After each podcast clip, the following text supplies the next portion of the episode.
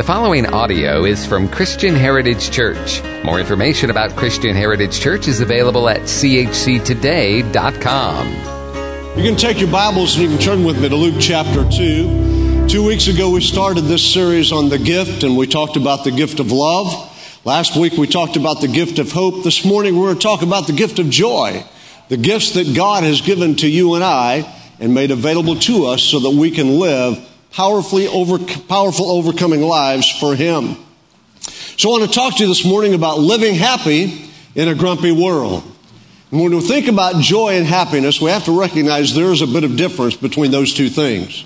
Happiness is an emotion. Much like anger, disappointment, happiness is an emotion. To be honest with you, when I put on my jacket at ten twenty this morning and I saw that there was a stain on the lapel, I was not happy. That's an emotion. But the joy of the Lord never left. Can you say amen? We need to understand there is a difference. Happiness is often event-driven.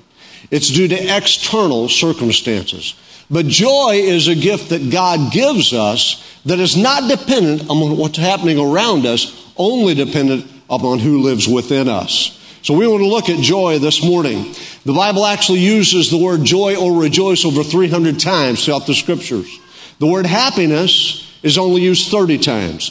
So it shows us the priority that God places on these things.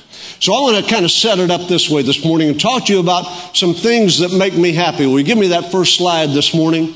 Two weeks ago, I told you that I love to regift things, especially ties. You remember that conversation? Well, the next uh, Monday or Tuesday, someone came into the office and they had a gift for Yvonne and I, and I took it home. She opened it, and inside that box there was, would you believe it, this tie. They got me. I love it when people get me. And this card, it's on the screen, was also attached. You may not be able to read it, so let me read it to it. It says, "Nice try, buddy. Do not re-gift. You must keep this tie for yourself. Do not re-gift." I love it when people come back like that. That's good stuff. Made me laugh. It made me happy. You say, who did that? Well, I won't tell you their uh, names, but their initials are Michael and Pam McCoy. All right. Give me the next slide. There's a lot of things that make me happy. Seeing little boys accept the challenge to see how many marshmallows they can stuff in their mouth, that makes me happy. Nathan had eleven. Give me the next slide, please. There's a lot of things that make me happy. Those are our two youngest grandkids, Harper and Spencer. That makes me happy. That's just too sweet, isn't it? The next slide, please. These are my oldest son's kids, uh, Connor, Audrey, and Corbin. And they're all basketball players in Broken Arrow, Oklahoma. They all like the number thirty-five, not because of their dad or their pops, but because of Kevin Durant, believe it or not. But I, that makes me happy. I love that. And we're going to get to go see him play basketball here in just a few weeks. Give me the next slide. As many of you know, I'm from Pioneer Stock in western Oklahoma. Now, this is not actually a picture of my great-grandmother, but she looked very similar to that. She was a pistol-packing mama, if you know what I mean. She used that shotgun to fend off uh, all types of uh, advances against their farm, against claim jumpers, against outlaws, against Indians. She used to put foot on the table. And I am so glad, next slide, that the tradition continues. Doesn't look like the lady in the green suit, does it? But that really is her. And I'm counting on her to put some food on the table. So that's happiness. That's happiness. You can go ahead and take that down. Thank you. Happiness almost always, yeah, I knew you'd love that one. Happiness almost always is something like this. If this happens, then happiness occurs. It's circumstance-driven. It's event-driven. It comes from the external, whereas joy is a gift that God gives us. Something He freely pours into our heart and pours into our spirit that becomes the bedrock of our soul. You know, we can be unhappy and still have the joy of the Lord. We can be angry and still have the joy of the Lord. We can be disappointed and never lose the joy of the Lord, because joy is a gift given to us through Jesus Christ. Joy is a solid, unshakable belief that the faith in the Lord Jesus Christ I have will hold true. It anchors me to who He is and what He has done. Sometimes life is hard. Some days life is harder than others, and you can say amen. But joy is not based on feeling. Joy is based on fact. The fact that God gave His Son, that he willingly died on Calvary for you and I. And because of that, we can rejoice. Joy is a deep security based on our knowledge that God loves us, God cares for us, and God's got this. So let's look at Luke chapter two this morning, verses eight through eleven. The Bible says these words, "Now there were in the same country shepherds living out in the fields, keeping watch over their flock by night. And behold, an angel of the Lord stood before them, and the glory of the Lord shone around them, and they were greatly afraid. Then the angel said to them, 'Do not be afraid, for behold, I bring you good tidings of great joy, which shall be to all people. For there is born to you this day in the city of David a Savior, who is Christ the Lord.'" Father, we ask that you would anoint this time of ministry. Let the word of God be clear and sharp and powerful, and touch hearts and touch lives today. Remind each one of us of the gift you've already given. We simply have to receive. In Jesus' name I pray. Amen. I want you to understand this morning that this season, as well as every season in life, can be a time of joy if we simply receive the gift God has given to us. It doesn't matter how broke you may be. It doesn't matter how busy you may be. If we will receive the gift of joy that comes through Jesus Christ, the Son of the living God, we will understand what God has done for us, and we will be able to keep our attitude between the ditches, you know what I mean? And live a joyful life for the Lord Jesus Christ. I believe you can be as joyful as you choose to be, or you can be as grumpy as you choose to be. It's entirely up to you which well you choose to tap into. I encourage you this morning, tap into the well of joy that comes through Jesus Christ. Allow that bedrock in your faith to never be shaken and never be moved, knowing and understanding that God has provided for you the ability to live happy in a grumpy world. If you really want to have joy this Christmas season, then let's focus on three areas. Number one, can I challenge you to focus on Jesus? Because he really is the reason for the season. Now, I've got to be honest with you. I've never watched this program. I know most of you probably have. I grew up in a backwoods country where cartoons were really not a part of what we did.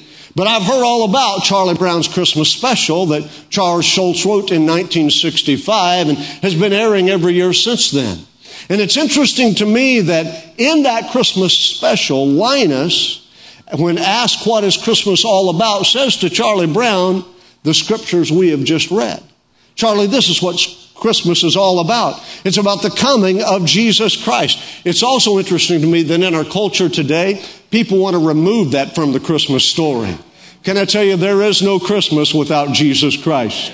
There is no reason to celebrate without acknowledging the birth of the Son of the living God. But it doesn't just stop in a stable in Bethlehem. That gift proceeds down through the annals of time to the point where he gave himself on a cross. And on the third day, he rose again from the dead so that today you and I can say, through him, we truly do live. See, so it doesn't really matter what culture says. It doesn't matter what school district says, Linus, you can't say those words in the school program. Did you read that story this last week? There was a school district that said you can't use those scriptures. There was silence instead during that time. What happened? The audience recited them instead. I love that. Come on, church. Be creative. Think of ways to keep Christ in Christmas. It doesn't matter what somebody tells you. When you have the joy of the Lord in your heart and in your spirit, you will not allow any Scrooge, any atheist, any agnostic, any idiot, okay, I'm saying, any idiot to take that away from you. We understand what Jesus is all about, what Christmas is all about, and it's about Jesus. You see, even though it's often a time of family and friends, that's not what it's about. It's often about gifts under the tree, but that's really not what it's about. Christmas is about Jesus Christ. Kind of reminds me of the little girl who, after they'd opened all the presents, someone said to her, well, did you get everything you wanted this year? She looked and said, no, but it's not my birthday. Come on, that's the attitude we've got to have. It's not about me, it's about him. You see, it's so easy to get wrapped up in the celebration that we forget who we're supposed to be celebrating. The world does that all the time. I mean, every year, it's earlier and earlier and earlier when you walk into the stores and the Christmas stuff is out. It won't be long until it's up all year round, I'm sure. It's all about commercialization. But I've come to tell you, we need to celebrate Jesus Christ. When you see me, I'm going to say Merry Christmas. I refuse to say Happy Holidays. I refuse to say Merry Xmas. No, I am not Xing Jesus out. It's all about Him. So Merry Christmas. It's all about Jesus. You say, well, that's politically incorrect. Well, so am I. Get over it. That's life. If you want politically incorrect, you should probably be in a different church. Can you say amen? Said to someone not long ago, if I haven't offended you yet, wait five minutes. It'll happen. I'm pretty sure of that. See, it's all about Jesus. It's not about different ways we can package God's gift or commercialize God's gift, but it's about the way we receive the gift of God, who is Jesus Christ. Kind of reminds me of the Christmas play, and two little boys were vying for the role of Joseph. The one who didn't get it got really upset because he was only the innkeeper. So he decided he would get even. And during the Christmas play, when Joseph and Mary came and knocked on the door of the inn, rather than saying there's no room for you, he threw the door open and said, come right on in. I've got the honeymoon suite for you. Joseph, not to be undone, looked him square in the eye and said, are you kidding me? I wouldn't let my wife stay in a dump like this. We're going to the barn. Come on, it's all about Jesus. It's all about Jesus. Focusing on Jesus remembers we recall what God has done for us. It means we unwrap the package, the gift that God brought to us thousands of years ago through a stable in Bethlehem. It means that we recognize He wasn't just and isn't just a little child in a manger, but that He grew in wisdom, that He became the man of God He was, that He was without sin, that He lived the perfect life, that He did great miracles, that He was the Son of the living God, and that He died on the cross. But the third day He rose again from the dead. Oh, listen to me. There are tons of religions that celebrate the birth of their founder, but only one that celebrates the resurrection. And that's us. That's why we rejoice today, because my Savior isn't laying in a tomb somewhere. I'm not going to a stable in Bethlehem to remember Jesus, but I'm standing at an empty tomb and I'm declaring, because He lives, I live also. That's the reason we have Christmas. That's the reason we have hope today. Paul said it this way in Galatians chapter two, verse twenty, I am crucified with Christ. Nevertheless, I live. Yet not I, but Christ lives in me. And the life which I now live in the flesh, I live by the faith of the Son of God who loved me and gave Himself for me. So can I challenge you? Over the next six days, focus on Jesus. Make Him a priority. Put Him in the center of your celebration. Don't allow anyone, whether it's a coworker, whether it's an establishment, or even a family member, to take Christ from Christmas. Focus on the reason we celebrate today, and that is Jesus Christ. And if you do, I assure you, He'll fill you with joy. Number two, I encourage you to focus on others. Focusing on Jesus helps us develop the attitude that He had, where He understood, I came not to be ministered unto, but to minister and to give my life a ransom for many. You see, when we focus on others, we really begin to experience the joy of the Lord. Paul said it this way in Acts chapter twenty, verse thirty-five, I've showed you all things, how that so laboring you ought to support the weak, and to remember the words of the Lord Jesus, how He said, you ready? How He said, it's more blessed to give than to receive. That's a great statement. We need to remember that. It's not about what I get. It's about what I can give. It's not about what I receive. It's about how I can bless someone else. It's all about what we can invest in someone else's life. Paul says that joy flows from generosity. You need to write that down. That's a pretty good statement. Joy flows from generosity. When we choose to invest in someone else, we experience the joy of the Lord. Joy doesn't come from getting all we can get from others. Joy comes from giving all we can give to others. You see, so many think that if I come to church at Christmas time, I've done a good thing. I've got news for you. It's, let me be careful how I say this. I don't want to be negative. You need to understand that walking into church in and of itself is not necessarily a good thing. But walking out of church and giving to someone else is a great thing. And it's from that source that joy begins to flow in your heart and in your life. I was so thrilled last week at the New Song concert when a family that I'd been praying with, developing a relationship with over the last year, raised their hand, stepped forward, prayed the sinner's prayer, and said, we want Jesus in our hearts and in our lives. That gives me joy. That's a reason to rejoice, folks, because people, when you give, receive what you're offering to them. You see, we need to understand more people are drawn by the joy that's in you than by the words you choose to preach. So let the joy of the Lord flow through your hearts and flow through your lives to touch others. If you want to know the joy of Christmas, discover the joy of giving to someone else. Jesus said, whenever you do it to the least of these, you've done it unto me. So if you want joy in your life today, let's try a different paradigm. Let's try finding somebody in need and giving to them. Let's try find someone who's hurting and ministering life to them. Let's try finding someone who's discouraged and picking them up and encouraging them.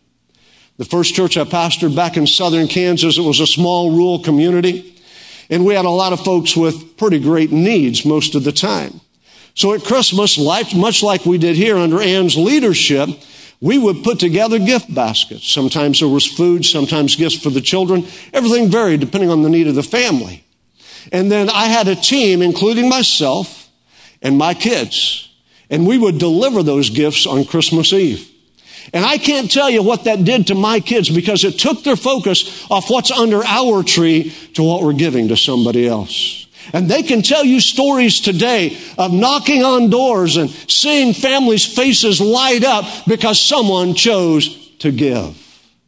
Can you understand the analogy? When we understand the gift that God has given to us, we should light up. Something should change within us. There should be an attitude shift when we understand the gift that God has given to you and me. Can I tell you, there's plenty of lonely people, plenty of needy people, plenty of hurting people right outside these doors. All we have to do is determine to share the gift that God has given to us. That's why Jesus said it this way in Matthew chapter twenty-five, verses thirty-four through forty. The king will say to those on his right hand, come, you blessed of my Father, inherit the kingdom prepared for you from the foundation of the world. Now listen, I was hungry, and you gave me food. I was thirsty, and you gave me drink. I was a stranger, and you took me in. I was naked, and you clothed me. I was sick, you visited me. I was in prison, and you came to me. Then the righteous will say, Lord, when did we ever do that? I don't recall ever doing that for you, Jesus. I don't remember ever being involved in that type of an activity that would bless you in that way. And then the king will answer and say to them, verse forty, I say to you, inasmuch as you did it to one of the least of these, my brethren, you did it to me. Can I tell you, folks, anytime you choose to share the gift of God, you're blessing the heart of God. Anytime you choose to see that it's more blessed to give than to receive, and you invest in someone else's life, you're blessing the Father. You're declaring the goodness of God through your life. You're experiencing and, and showing the joy of the Lord to those around you. Can I encourage you this Christmas season, focus on others? And then number three, can I encourage you to focus on yourself? You say, well, that's a little bit odd in this message. Well, just stay with me, all right? It'll all flesh itself out, and we'll be okay, all right? This isn't some egocentric gospel I'm preaching to you this morning. Just hang with me. I want you to understand that our attitudes, our relationships, the way we walk through every season, not just the Christmas season of our life, is determined by the joy we choose to embody in our spirit and our soul. We need to understand that if we will focus inward on the gift we've already received as believers, then what comes out will be a manifestation of the goodness and the glory of God. Sometimes we need to focus on ourselves. I got to be honest with you, there's some days that this kid has to take himself by the back of the neck, slap myself around a little bit and say, get your act together, because my attitude isn't right. I'm glad I'm the only one in the room like that. I am so glad I pastored the perfect church. It is such a pleasure to stand before you all every Sunday morning and be able to see your righteousness and your piety and your holiness and how you are so picturing the goodness of. Would somebody identify with me? Am I the only one that has to have an attitude adjustment every now and then? And sometimes life stinks. And I'm going to tell you about it. We need to understand, we need to focus inward every now and then to get our attitude back in line. Attitude is not automatic. I really envy those people who get up every morning and there's this Mary Poppins smile on their face and there's a song in their heart and they're skipping through life. I envy those people because that's not my life. My life usually starts getting up every morning and deal with fifteen problems before having my first cup of coffee. That's my life. See, we need to understand that in the midst of life, real life, genuine life, as long as we're walking in shoe leather, we have to adjust our attitudes. That means we focus on ourselves. We say, God, what do you want to do in me today? What are you doing through me today? What do you want me to let go that I may pick up some more of you? You know, sometimes you have to carry out some junk. Sometimes you need to have a day going to the dump. I started to say garage sale, but you don't want to give that stuff to anybody else. You need to haul it to the dump and bury it. Sometimes you need to get a wheelbarrow, dump all that negative stuff in it, and haul it away. So there's room for the joy of the Lord in your life. Come on, get rid of the clutter and let Him do something in you. So what should we get rid of? Well, we should get rid of worry and stress. Can you say amen? The most stressful time of the year, not the most happy, not the most wonderful. The most stressful time of the year is this season. I don't have enough money to do what I want to do. My family's going to be disappointed. I burned the turkey. Everybody's going to be mad. My dressing's hard as a rock. Yvonne could use it as a clay pigeon and shoot at it. Things always go wrong and stress begins to elevate. Can I encourage you today to lay it down? Can I encourage you today to quit worrying about things that have no eternal significance? Who cares if you burn the turkey? Go to Burger King, amen. You can have it your way there. Let the stress go. That's what Paul told us in Philippians chapter four, verse six. Be careful for nothing, but in everything, by prayer and supplication with thanksgiving, let your requests be made known unto God. Be careful for nothing. You know what that means? It means live a stress-free life. Just give it to Him. Quit worrying about what you can't change. If it's done, it's done. Move on. Secondly, get rid of the unforgiveness. My goodness, if there is baggage we're carrying in the church today, this is it. Do you know what they said? Do you know what they did? Do you know how they treated me? Get rid of the unforgiveness. It will not change your past, but it certainly will change your future. It will make you the person you want to be when you choose to forgive and to let it go. Someone says, well, how do I know it when I've forgiven? When you can remember the incident that caused you pain and no longer feel the pain, you've forgiven. So choose to forgive. Ephesians four thirty-two says, be kind one to another, tender-hearted, forgiving one another, even as God for Christ's sake hath forgiven you. So here's the, the question. Have you been forgiven? Have your sins been washed away through the blood of Jesus Christ? Has God showed you great favor and grace and mercy? Has He chosen to forgive you rather than to judge you? Then how can you stand in judgment or unforgiveness or bitterness against someone else? As God, for Christ's sake, has forgiven you, you need to forgive one another. So let it go. Make it a point today that I'm going to forgive. And listen, folks, it's not a one-time action. It's a repeated thing. Sometimes you have to forgive again and again and again and again the very same occurrence and instance. Well, do whatever you have to do to get past it and put it behind you. And then let go of discouragement. Let go of discouragement. So many are discouraged this time of the year. The suicide rate spikes this time of the year. Oh, come on, believers. If we're living the life we should live and doing what we're supposed to be doing, we should be bringing great tidings of good news that brings joy to all the world. The problem is we become silent. We no longer talk about Him. We no longer share the gift that He's given to us. Isn't it time to let go of discouragement so that we can see God moving in the lives of those around us? Second Thessalonians two sixteen and seventeen. Paul writes, "Now our Lord Jesus Christ himself and God, even our Father, which hath loved us and hath given us everlasting consolation and good hope through grace, comfort your hearts and establish you in every good word and work." Here's the truth. You can be full of faith or you can be full of fear. You can be full of the joy of Jesus Christ or you can be full of the world's woes. And it's all up to you. No one else that makes that decision for you. It's your choice. I told you last week that Christmas is really the great exchange, where we exchange our sorrows, we exchange our sins, we exchange our mistakes for the greatest gift God has ever given, and that's forgiveness. And that forgiveness brings us love. It's wrapped in love. For God so loved the world that he gave his only begotten Son, that whosoever believeth in him should never perish, but have everlasting life. He gives us love. That gift brings us hope. It allows me to know that even on my worst days, I serve a God who's got it. Even on the days when I failed and I fell and I faltered, I serve a God who says, I'm going to pick you up and put your feet up on a solid rock, and that's where you're going to stay. And that gift brings us joy. So that in spite of what's happening around me, there can be a deep-seated assurance and knowledge that God's got this. And even though I don't want to sing, I can sing because he is still in control. It brings me joy.